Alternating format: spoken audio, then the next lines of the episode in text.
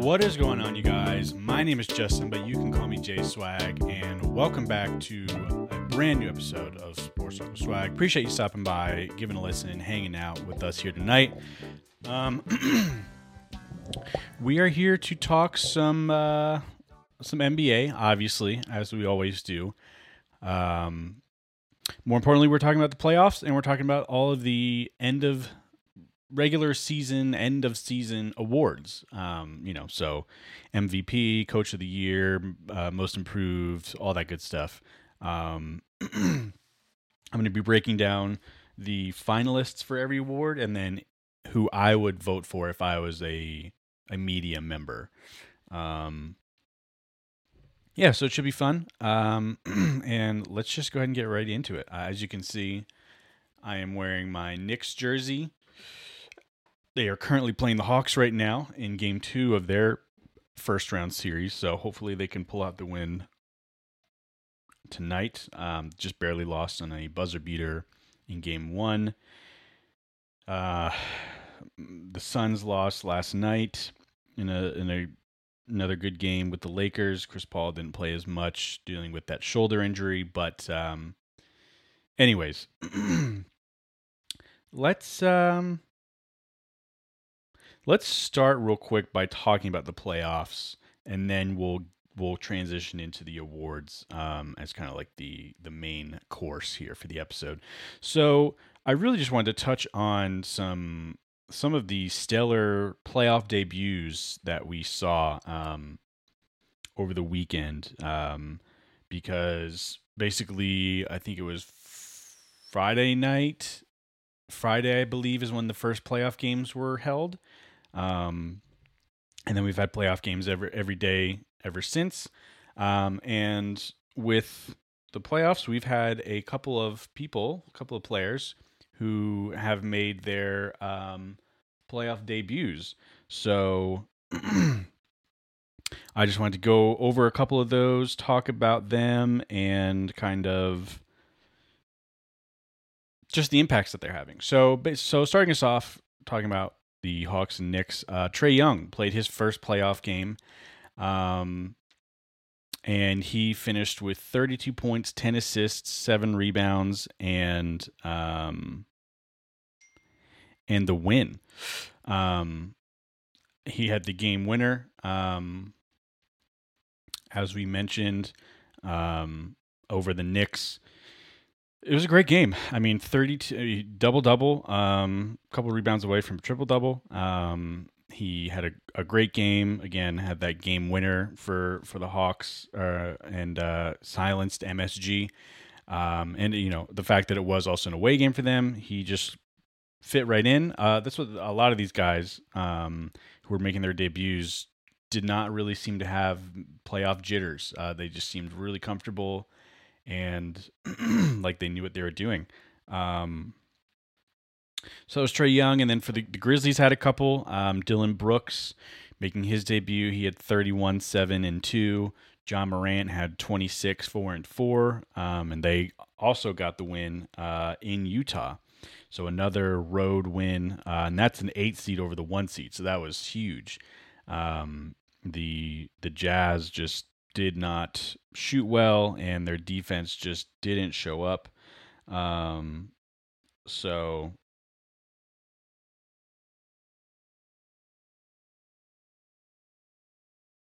yeah, sorry, excuse me. Um, my watch is making a lot of noises. Anyways, so the Grizzlies looked great. There again, those two young guys, their young stars looked good. Um, you know, not I'm not everyone played spectacular um, in their kind of first games. Um, you know,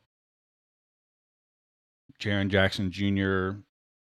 didn't play super well um, for the Grizzlies, but they were they were led by uh, Dillon and, and in some great games. Uh, and then on the Suns, they had a couple of playoff debuts as well. So obviously Devin Booker, um, and he had an excellent game, 34, 8 and 7, and uh, and the win over the Lakers. And granted, that was a two seed beating a seven seed at home, but most people were calling Lakers in five in this series. Um, so I think at this point, the Suns I mean, even with the Vegas odds, the Suns are the underdogs. Uh, they kind of drew the short straw of having to to play LeBron and the Lakers in the first round. Um, but they gave it to him in the first game and walked away with it. Obviously, like I mentioned, they lost last night in Game Two. Um, Anthony Davis really bounced back in that, um, but in Game One, Devin Booker had a great, great uh, debut, and same with DeAndre Ayton, who's someone who people were, uh, I think, more nervous about him having kind of jitters and maybe uh, not doing well under the spotlight um, in his playoff debut, especially just because he he's definitely improved a lot this year, especially playing along Chris Paul, but definitely has had his fair share of ups and downs throughout the season. Um, but he finished with 21 and 16 and shot 91% from the field. I think he only missed one shot I think he was 10 for 11, if I remember correctly, from the field. So he had an excellent game. He had another great game last night as well, um, but really just kind of outplayed Anthony Davis in in uh, game one in his playoff debut. So bunch of young guys um, getting their playoff debuts here and really just fit right in uh, and did great under the spotlight. Um, and all those guys getting their teams wins uh, in some pivotal game ones. So I, I will say as well, um, just before we move on here, I think so far the playoffs have been excellent. Uh, I think all the play in games were really good. Um, and all these first two games we've gotten so far, um, we're getting the last of the game twos tonight, um, have been really good. Um, I mean, the Mavericks are taking it to the Clippers. They're up 2 0. They won both games in LA um, as the, the, uh, are they the five seed? or the six seed. They're the six seed playing the three seed, right? No, that's the. Yeah, yeah, they're the six seed. Um, so they're they're really giving it to the, the to the Clippers, and uh, I love seeing it. Um, it's great. Um, the I mean, Eastern Conference not as much. I mean, the Nets have kind of blown out the Celtics in the first two games of their series. Bucks have kind of blown out, especially in game two, the Heat and their first two games of the series. Um, Philly's playing Washington right now, but they kind of wrapped up game one, even with Joel in foul trouble for a majority of the game. Um, but regardless, uh, it, like I said, it's been a fun playoffs, and I think it's going to continue to be that way. I think just this season in general, granted, part of the reason it has been so unpredictable is because there's, you know, been a lot of players out, players have missed time, so there's new teams in the playoffs. Um, other teams missing the playoffs or being lower seeded because of injuries or health restrictions. Um, so you know you, hate for that to be the reason, but at the end of the day, it's providing for uh, some different opportunities uh, and, and, matchups in the playoffs, which have been really exciting. So I'm looking forward to the rest of the playoffs. But with that being said, let us move on now here to all of the um, awards that we've been talking about. Um, so we'll start with we'll just start with the main event. We're just going to start right with most valuable player. Um, that's the one that is obviously the biggest draw here. So the top three. Um, so basically, the NBA uh, uh, announced the the finalists for all of these awards. Um, I mean, it's it's media um, and journalists who vote on all of these awards, and so they can uh, they can vote for whoever they want. Um, but this is basically the, the the NBA kind of comes out with like the top three um, for for each award. So it's typically I don't know if it's ever not been one of those three, but um, these are who majority of the votes are going to be going to. So, I'll, like I said, I'll, I'll kind of tell you who the top three is. I'll go player by player with their season, um, how that finished up with the regular season. Uh, I'll go through some advanced stats, and then who my vote would be for if I were kind of, um, you know, like a media member. Um, and I will say something to to remember here it, with these uh, awards is that they are regular season only. So, you know, even if we're ta- if we're talking about a potential, you know, like Steph is in the top three, but his team didn't even make the playoffs. But at the end of the day, it's about the regular season. Or like for instance, like Embiid, if if the 76ers were to somehow get swept by the Wizards, um, and you know they lose each game by 50 points, that doesn't affect this at all. It's just the regular season. Um, so yeah. So starting off with the MVP, the top three is Nikola Jokic, Joel Embiid, and Steph Curry. so we'll start off with Nikola Jokic here. Um, and I will say for these statistics, I, I just I like to round up, so it's just nice even numbers. So all these numbers are inflated a little bit. Um, if it's over, you know, I round up or down. So Jokic finished with 26 points, 11 rebounds, 8 assists uh, per game on shooting splits of 57, 39, 87. So the splits again if you if you're not aware of this, it goes field goal percentage, three point percentage, and then free throw percentage. So he shot 57% from the floor, 39% from three, and 87% from free throw. Um, he had a 60% effective field goal percentage, um, which basically that takes um, three point and free throw percentage into consideration with the field goal percentage, and then basically kind of molds them all together. Um, so it's more of a round encompassing number. So 60% effective field goal percentage. Um, he had a 31.3 PER. And with PER, that's player efficiency rating. Um, it's basically just a statistic that the NBA devised um, to measure the efficiency of a player with the average rating being 15. So Jokic's was 31.3. I believe that was the highest of any player this season. Um, he accounted for 15.6 win shares, which, if you're not aware, um, win shares is basically they they look at how many games did this player contribute to the win where if they hadn't played the game they would have their team would have lost? So essentially so Jokic uh, accounted for 15.6 win shares this season. And so they they won 47 games. And so they're saying that 15.6 of those games, or 33%, though they would have lost if Jokic hadn't played. So, um, and he also ended up playing all 72 games this season. Um, so that's something to also consider. Um, consistency and health and uh, stability and stamina, durability, all that stuff is something to consider as well. Um, along with these statistics. Um, all right, moving on to Joel Embiid. For the season, he averaged 29 points, 11 rebounds, and 3 assists on shooting splits of 51, 38, 86.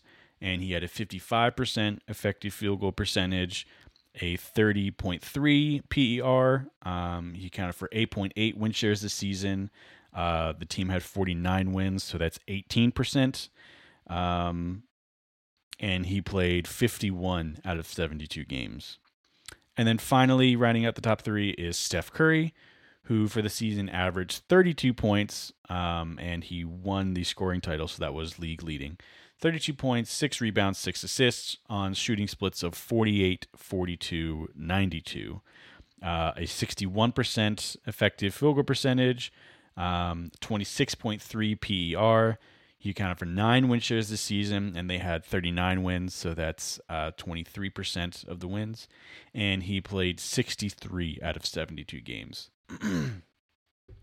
so, all that into consideration, and all that being said, my vote personally would be for Jokic to win MVP here. Um, I've talked about this a little bit throughout the season, where the the MVP race has been fairly um, all over the board uh, all season. I think it was basically for the first half of the season, it was Joel Embiid front runner for MVP. He was killing it. Um, you know, averaging 29 and 11.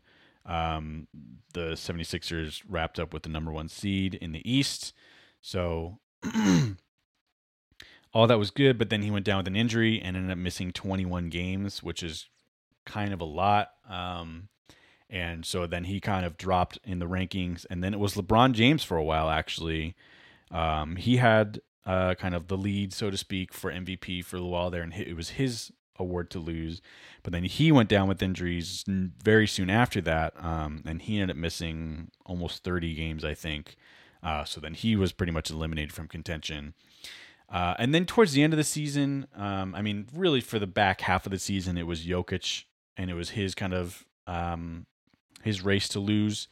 Um, towards the end of the season, Steph kind of went on a hot streak, had a bunch of 40 and 50 point games, um, brought the Warriors all the way up to the eighth seed, but then they ended up losing both the play in games. Um, but he also, you know, he missed nine games, but it's also just one of those things where typically in the MVP race, you're only going to finish so high kind of in the rankings uh, when your team isn't winning as much. So, you know, so for instance, Jokic, the Nuggets finished as the fourth seed in the West with 47 wins.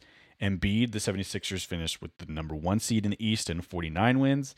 And Steph, the Warriors finished the eighth seed with only 39 wins. Um, and they ended up losing both their play in games. So, really, Jokic had the uh, the best season statistically of all three of them, and no one else really comes close to them. Um, you know, this is one of those award. This is one of those races where it's real. It really was just between these three guys. Um, you could definitely make a case for Giannis. Uh, he had very similar seasons. He had a very similar season this year, uh, comparative to the past two years where he won MVP. Um, but his defensive numbers were down a little bit. Uh, all of his numbers were just kind of down a little bit, and the Bucks ended up finishing third in the East, uh, whereas they finished first the prior two years, I believe. Um, and it just really came down to uh, you also have to th- consider with MVP, a lot of times the media and the fans just kind of end up being done with a player and they're just kind of over them. Uh, we saw that with Harden. You know, he won MVP, and then pretty much after he won his one MVP, people just over it and they're like, all right, whatever. Like, yeah, you score a lot of points. We're done with it. Um, Giannis, he won his back to back MVPs. He won Defensive Player of the Year last year. Uh, and then coming into this season, it was just like, all right, you got your awards. You got the back to the back. You got the MVP and Defensive Player of the Year, first time since Olajuwon in the 90s. We're done with you. Like, we're bored. I mean, we saw that with LeBron. He won four. He's won four MVPs in his career. You could make a case that he should be winning MVP like every single year. Um, and he hasn't finished top three in in years, but he's still averaging, you know, twenty five, eight and eight every single season, uh, year in and year out. Um, all that being said, out of the three of these guys, I think Jokic had the best season, not only statistically but just as a player overall. Um, not only when you look at the numbers, I mean, he had the lowest scoring average of them, um, but he had the highest uh, assist numbers, the highest rebound numbers, the highest field goal percentage numbers. Um, he had a higher three point percentage than Embiid, uh, and a higher free throw percentage than him. Um, he had the highest PER of all of them, the highest win shares of all of them, and he played the most games. He didn't miss a single game. I think that's really the key here for him in the MVP race and why I think he kind of locked it up. Um, and it's kind of, I don't want to say a no brainer, but, you know, at this point, I think if Embiid had played all 72 games, I think maybe he would be looking at MVP and the front runner for it. Um, but he missed 21 games. Steph, the Warriors only ended up pulling out 39 wins. Um, so at the end of the day, I think Jokic is the front runner here, and he would have my vote. Um, and I think it's rightfully so. I think he's the best player this season, um, and he he deserves to win it. All right, moving on now to defensive player of the year. Um, so the top three for this is Gobert, Dre, so sorry, Rudy Gobert, Draymond Green, and Ben Simmons. Um, so we'll start off with Rudy Gobert. He finished the season with 14 points, 14 rebounds, three blocks, and one steal per game. Uh, he averaged 2.3 personal fouls a game because uh, I think that's important to look at when you're looking at defensive player of the year. How, are they getting into foul trouble a lot? You know, how many fouls are they averaging? Um, he finished with a 23.5 PER, um, 11.3 win shares, uh, 2.5 DPM. So DPM, DBPM, excuse me, is defensive box plus minus. And this is another advanced statistic I like to look at. So box plus minus in general is just looking at pretty much all the defensive statistics you can get, rounding them all up into one, um, and then making it into like a, a nice even just average number. Uh, and so this is for defensive. So 2.5 DBPM um, and 5.2 defensive win shares. So that's essentially um, the same thing as the win shares, but it's looking just at the defensive part of it. Um, and so his defense won them 5.2 wins um, or won them 5.2 games this season. Uh, and so 5.2 DWS that was the league best this year. So Rudy finished first in that in the in the league. Um, Draymond averaged seven points, seven rebounds, nine assists, one block, and two steals per game. 3.1 personal fouls, 13.3 PER, uh, 4.6 win shares, 3.3 DBPM, um, and 3.4 defensive win shares.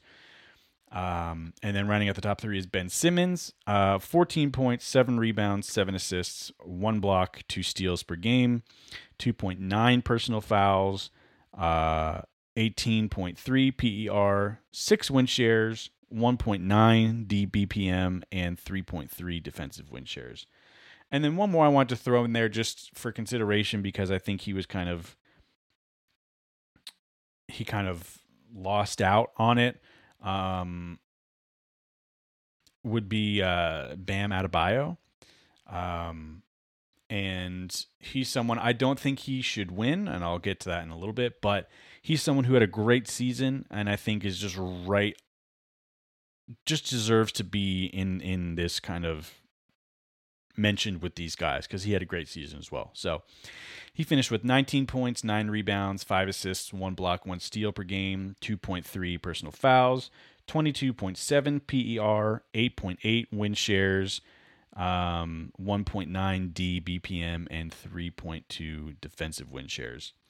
So at the end of the day, all of those guys considered, uh, my vote is for Rudy Gobert. Um, and I believe this would be his third uh, defensive player of the year. So he won back to back years. Then Giannis won last year, and now I think I'm pretty sure he's going to end up winning again this year. Um, it's just it's hard to vote against him for something like this, and I know like it's not just about how many blocks do you average per game or how many steals do you average. Um, it, it's it's a lot more than that, and all this is a lot more than statistics. But you know me, I like to, I just love statistics, so that's what I like to do a lot of research on.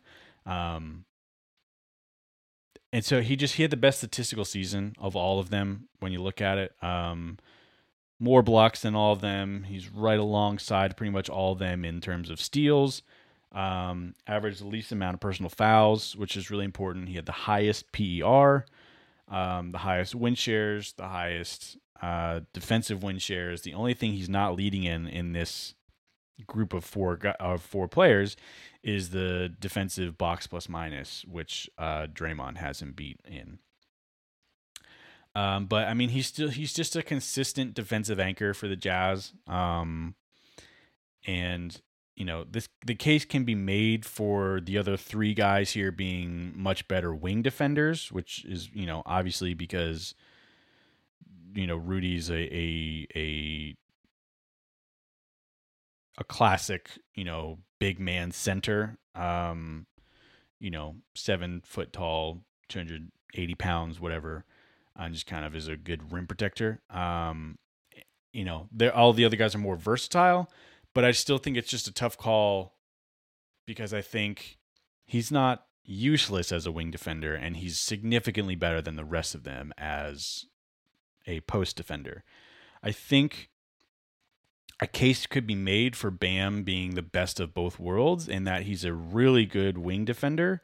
And if you know, if you look at it, I I should have gotten the a, a screenshot of it, but there's been kind of numbers going around when the top three were announced and Bam was kind of snubbed. Um, people were sharing a lot of uh, statistics of just like all these star players, their field goal percentage when being guarded by Bam is just like awful. Like no one shot higher than like 25% when they were being guarded by him.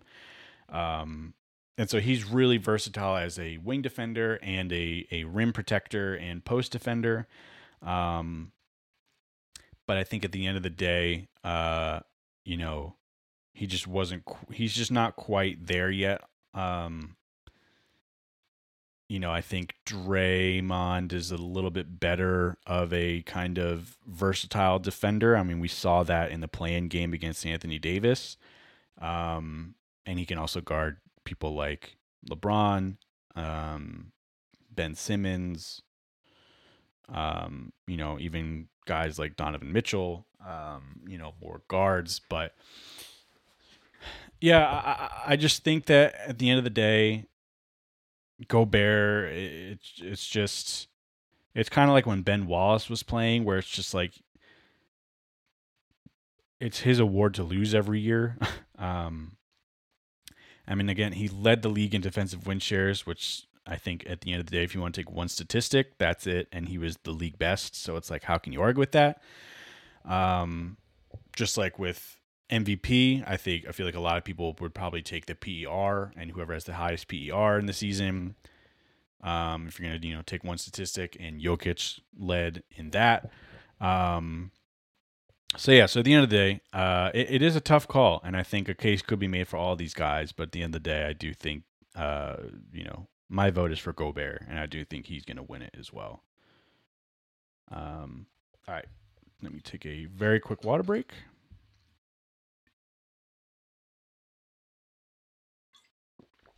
All right, moving on now to the sixth man of the year award. Um, the top three for this, and I will say so we did already find out who won Six Man of the Year and Most Improved Player. Uh, those were announced earlier this week, but I did not change like my votes. These is, this is still who I mean. So at the end of the day, I voted my vote if I was to vote for someone were for the eventual winners for both of these categories. But again, I did not change my vote to make it look like I was right or I knew what I was talking about. It just happened to be that way. But so six man of the year, uh, the top three was Jordan Clarkson, Joe Ingles, and Derrick Rose. Uh, so Jordan Clarkson finished the season with 18 points, four rebounds, three assists per game on shooting splits of 43, 35, uh, 90.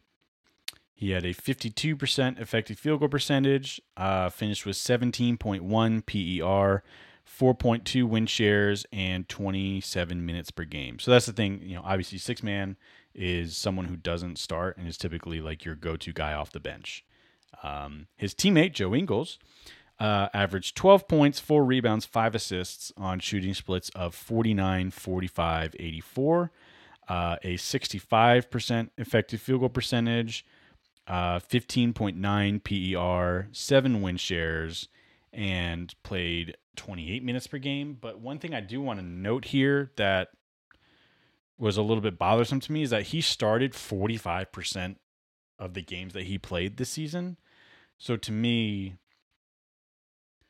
he was barely coming off the bench more than he was starting. So for me, that, I mean, there's no like there's no rule for how like what percentage or how many games you need to not start or come off the bench or how many minutes you can play to qualify so to speak for six man of the year. But for in my personal book starting 45% of the games you play eh, basically half uh, is just like you're not really a sixth man at that point. Um, so yeah, and then finally Derrick Rose, who averaged 15 points, three rebounds, four assists on shooting splits of 47, 39, 87. Uh, he had a 51% effective field goal percentage, finished with an 18.3 PER, uh, 3.1 win shares, and 27 minutes per game. So my vote uh, would be for the eventual winner, which is Jordan Clarkson. Um, he was crucial for the Jazz all season, uh, and especially down the stretch when Donovan Mitchell was injured. And I think that's probably when Joe Ingles started starting a lot of those games. Um, but he was also just kind of that offensive spark off the bench that they could consistently rely on all year long. Um,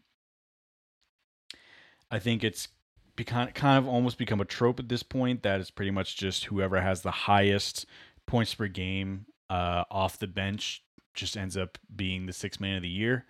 Um, that typically ends up being what it is, but um, I think even outside of him being the highest bench scorer, I think he just also, you know, he he had, I mean, Derrick Rose had the highest PER, but um, Clarkson had a higher than Joe Ingles.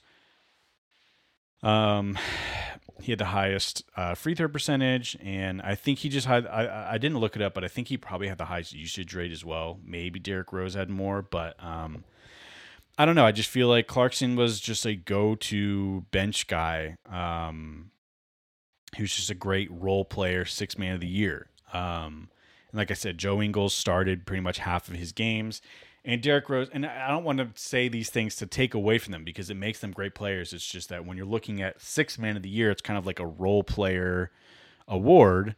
And it's like these guys just are more than that uh, for their teams. And so, same with Derrick Rose, where I know he's coming off the bench, only playing 27 minutes, but he was kind of playing a lot of big, uh, like fourth quarter minutes for them um, and kind of was their go to point guard in those clutch time situations.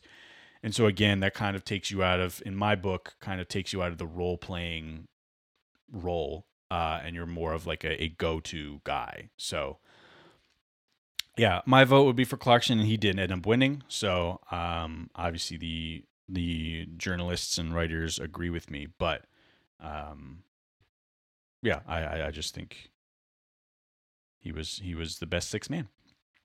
All right, next up is most improved player. Um, and try to stick with me here. So I'm going to basically go through the top three, and I'm going to go through their season, uh, their season stats this year, and then what it was last year, so you can compare and contrast to see the jump that they made.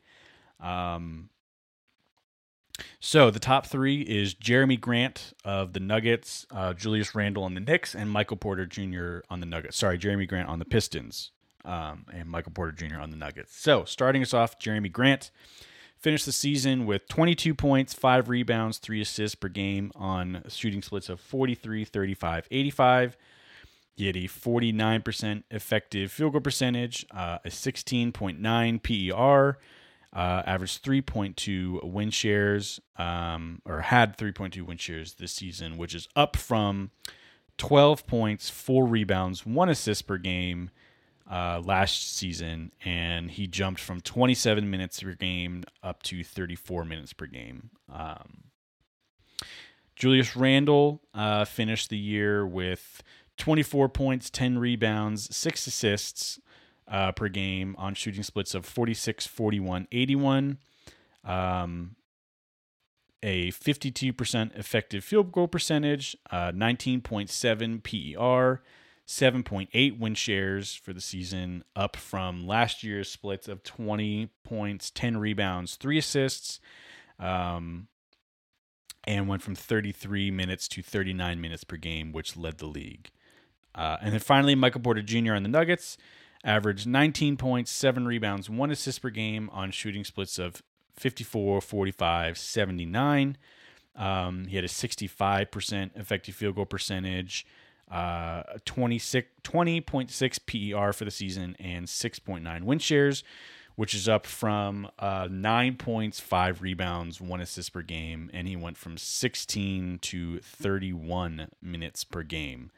Uh, so that's really kind of the the I mean, you know, it's the top three, but it's also kind of just the only real I, I can't really think of anyone else who could be considered um, for most improved. I think these three guys really were the were it. They were the top ones. Um, at the end of the day, my vote would be for Julius Randle, who again did end up winning the award. Um, I believe yesterday, maybe it was today.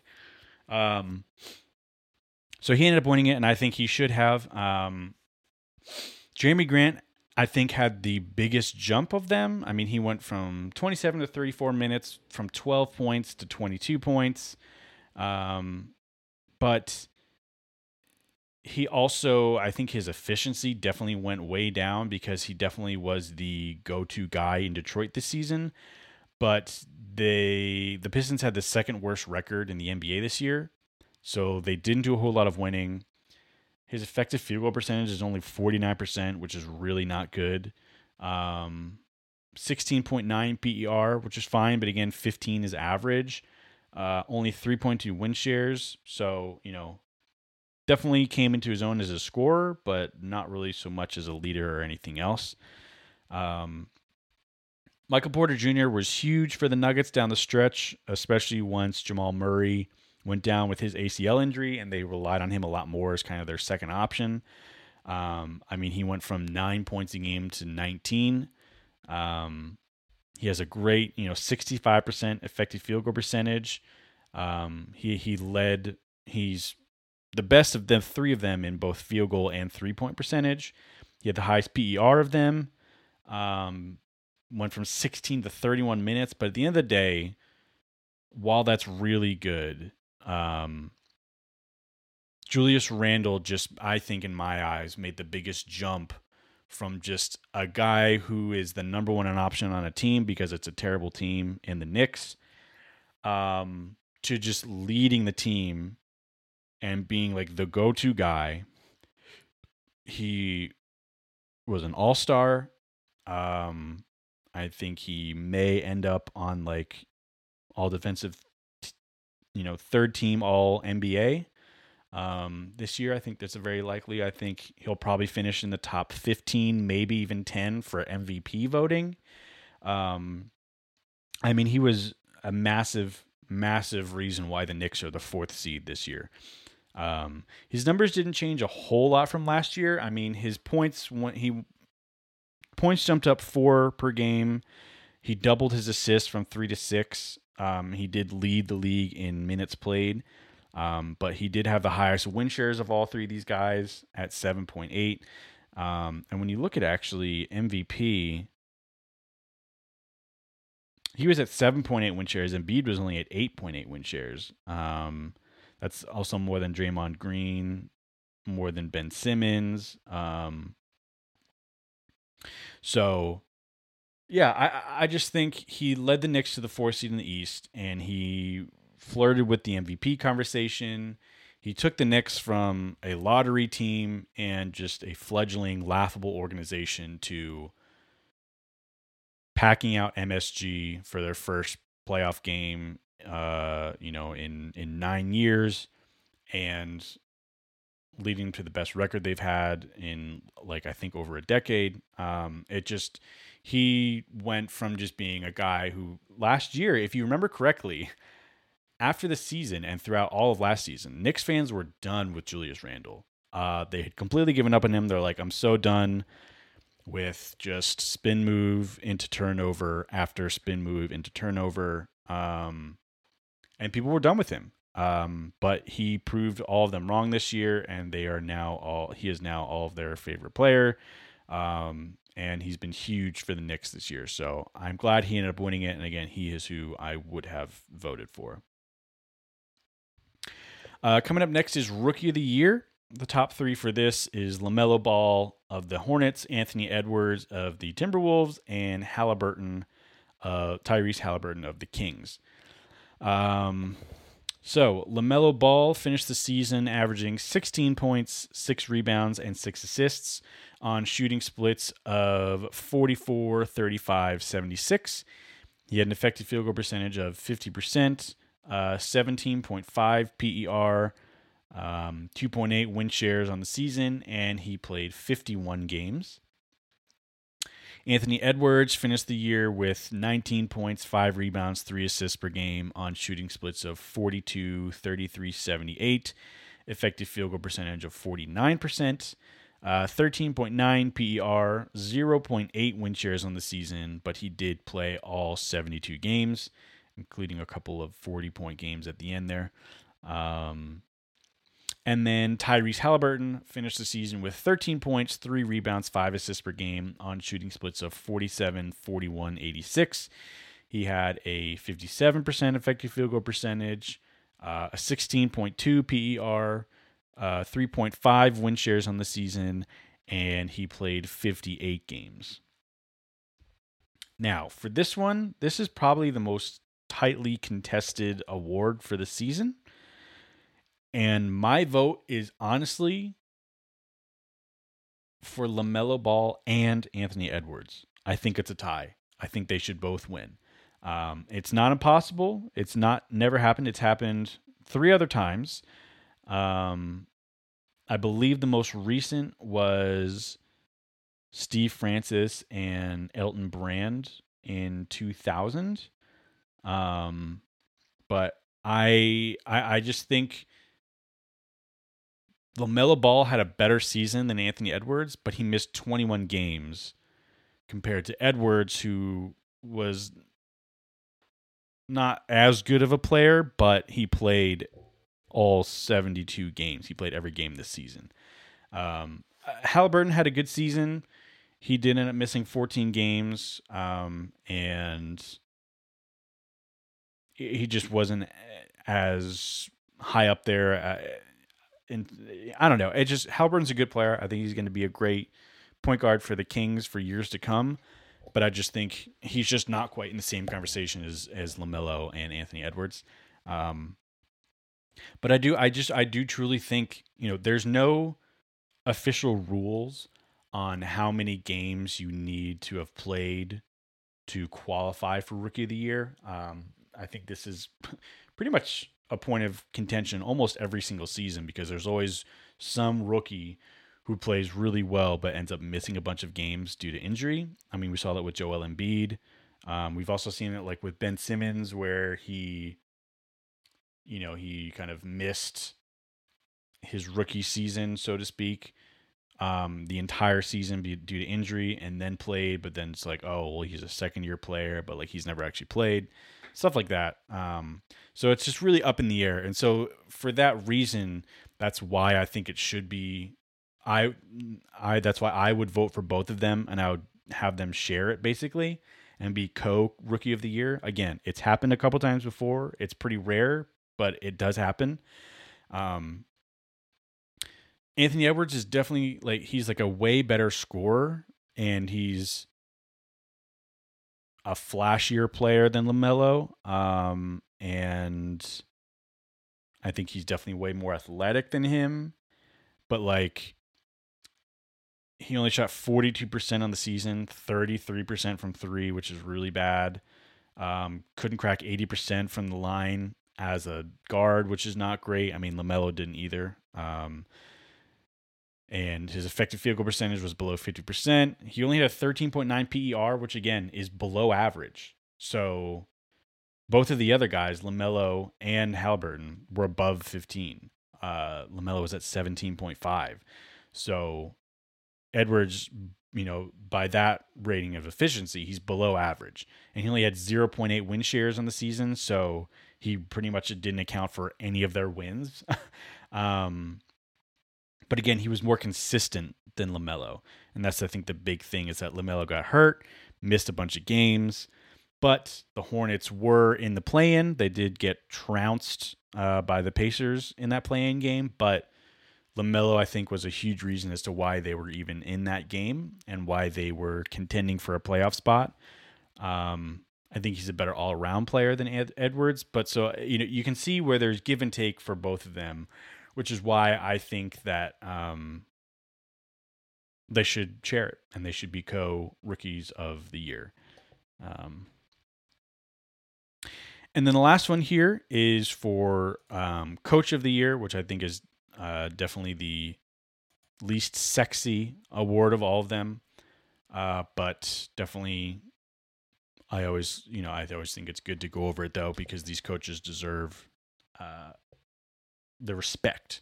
So the top three are Monty Williams of the Suns, Tom Thibodeau of the Knicks, and Quin Snyder for the Jazz. So Monty Williams, the Suns, finished the year with a 51 and 21 record for a win percentage of 70.8.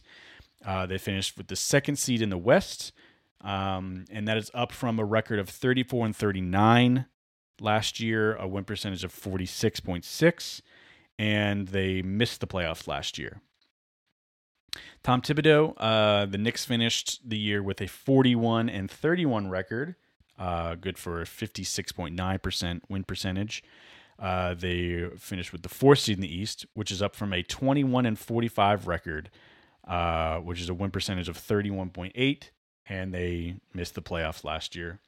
And then Quin Snyder, uh, the Jazz finished with a 52 and 20 record, uh, 72.2% win percentage, and the first seed in the West. So they, you know, had the best uh, record in the entire league. Uh, that is up from a 44 and 28 record, which was a 61.1% win percentage last year. Um, and they were the sixth seed in the West.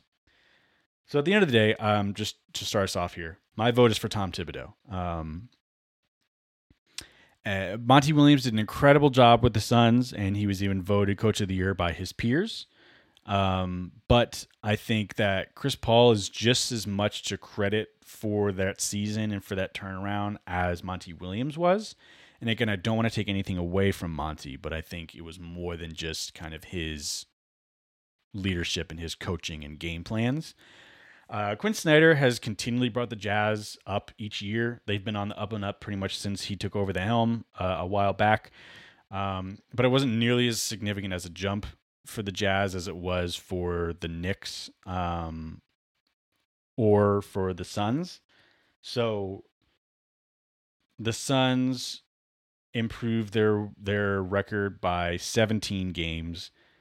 The Knicks improved theirs by 20 games, and the Jazz only improved theirs by eight games. So it was the smallest jump. Yes, they had the best record in the league, but um, as we even saw the other night in the playoffs, they are. I mean, I know it's a, it's a regular season award, um, but they're kind of just a regular season team.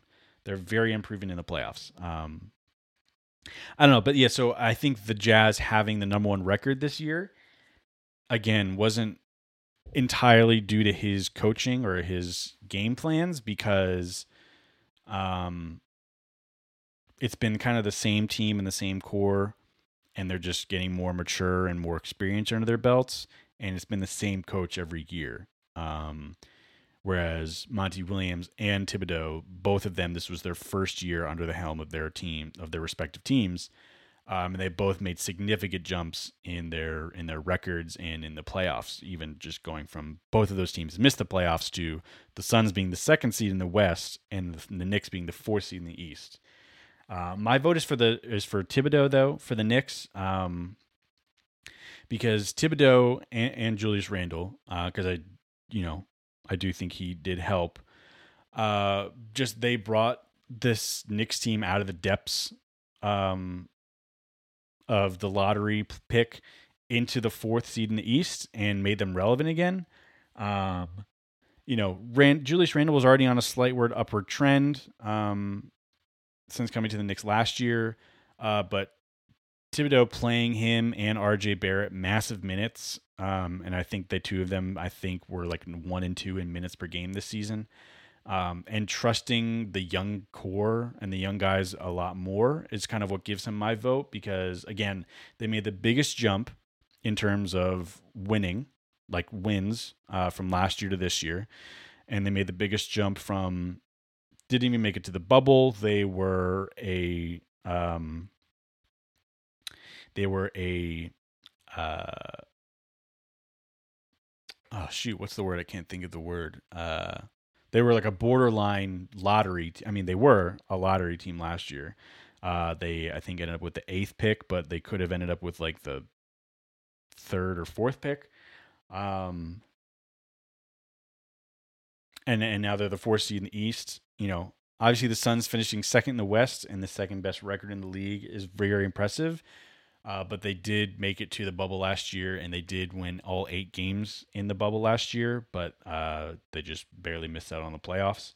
So I just think the Knicks made a bigger jump, and I think Thibodeau is more to credit for that than the Suns jump and Monty Williams, um, because it was more of Thibodeau believing in the team and and coaching them to a better play style and getting their defense a lot higher up um, from last year and just believing in the young guys more and kind of coaching this team better uh, than it was handled last year. So my vote is for Tom Thibodeau again. Um, Monty Williams was voted coach of the year by his peers. So all the other coaches voted him as coach of the year.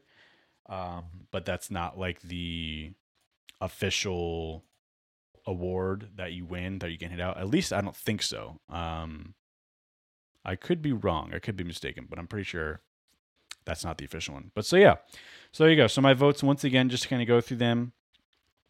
Nikola Jokic for MVP, Rudy Gobert for Defensive Player of the Year, Jordan Clarkson for Sixth Man of the Year, which he did end up winning, Julius Randle for Most Improved Player, which he also ended up winning, uh, LaMelo Ball and Anthony Edwards being co Rookies of the Year, and Tom Thibodeau as your Coach of the Year. Um, so yeah, that's it. Those are all the awards, um, and that's kind of all I want to talk about today. Um, next week, uh, hopefully we'll have it. We'll be back next week. I apologize for not being here last week. Uh, last Wednesday, I did receive my second COVID vaccine shot, so I was kind of out um, and did not have any sort of energy or mental capacity to podcast last week. So I apologize for missing that, but I'm glad to be back here this week. And then next week we should be back and we'll probably be reviewing some round one series at that point. I think there should be a couple that'll be wrapped up by then. So we'll kind of look at how those series finished up and then look towards round two. So again, we're kind of in the thick of the NBA coverage here. So there will be some WWE coverage sprinkled in. Um, for uh, Hell in a Cell coming up in June. We'll have a preview for that the you know the week before, but other than that, it's just going to be playoffs, playoffs, playoffs. So I'm looking forward to it. This is my favorite time of the year. My sleep schedule goes out the window because I just love watching all these basketball games. Um, makes me feel happy and it makes me feel alive. Um, and I love talking about it with you guys here on this podcast. So, with that being said, make sure you are following on social media. Um, where so you can stay up to date just with the show and my thoughts on all things sports. Um, so Instagram and Facebook are Sports Talk with Swag. The Facebook page is important to like so you can know not only know when we're going live with each episode each week, but you can also watch the live video stream of them, or you can go back and watch the uh, the VOD of it if you're a video podcast person. Um, Instagram is important because that's where I kind of post some news. I try to staying up on up to date with like the news uh, posts over there. So, for instance, I posted over there yesterday about how um, WWE and Adnan Virk mutually agreed to part ways. Uh, he was the lead play-by-play commentator for Monday Night Raw for less than two months, and he's already gone. So I kind of posted that and my thoughts on it. So I try to stay up to date with kind of news and giving you my thoughts on that on Instagram. So make sure you follow there. Twitter is STWScast, where that's where I'm the most active, and I'm just consistently kind of giving my thoughts on all things current events with sports, um, both basketball and wrestling, but also mixing in some baseball and football um, and uh, and gaming as well. So make sure you follow that account as well. You can send an email to sportstalkwithswag at gmail.com with any of your thoughts or if you have questions you want answered, anything like that. Um, you can listen to this podcast if you're an audio podcast person. You can listen to it um, Spotify, iTunes, Amazon Music, um, Stitcher, anywhere you can find it, you can listen to it. Um, so, yeah, uh, I do appreciate you guys listening and checking out this podcast. And uh, I'll see you guys in the next episode. Peace.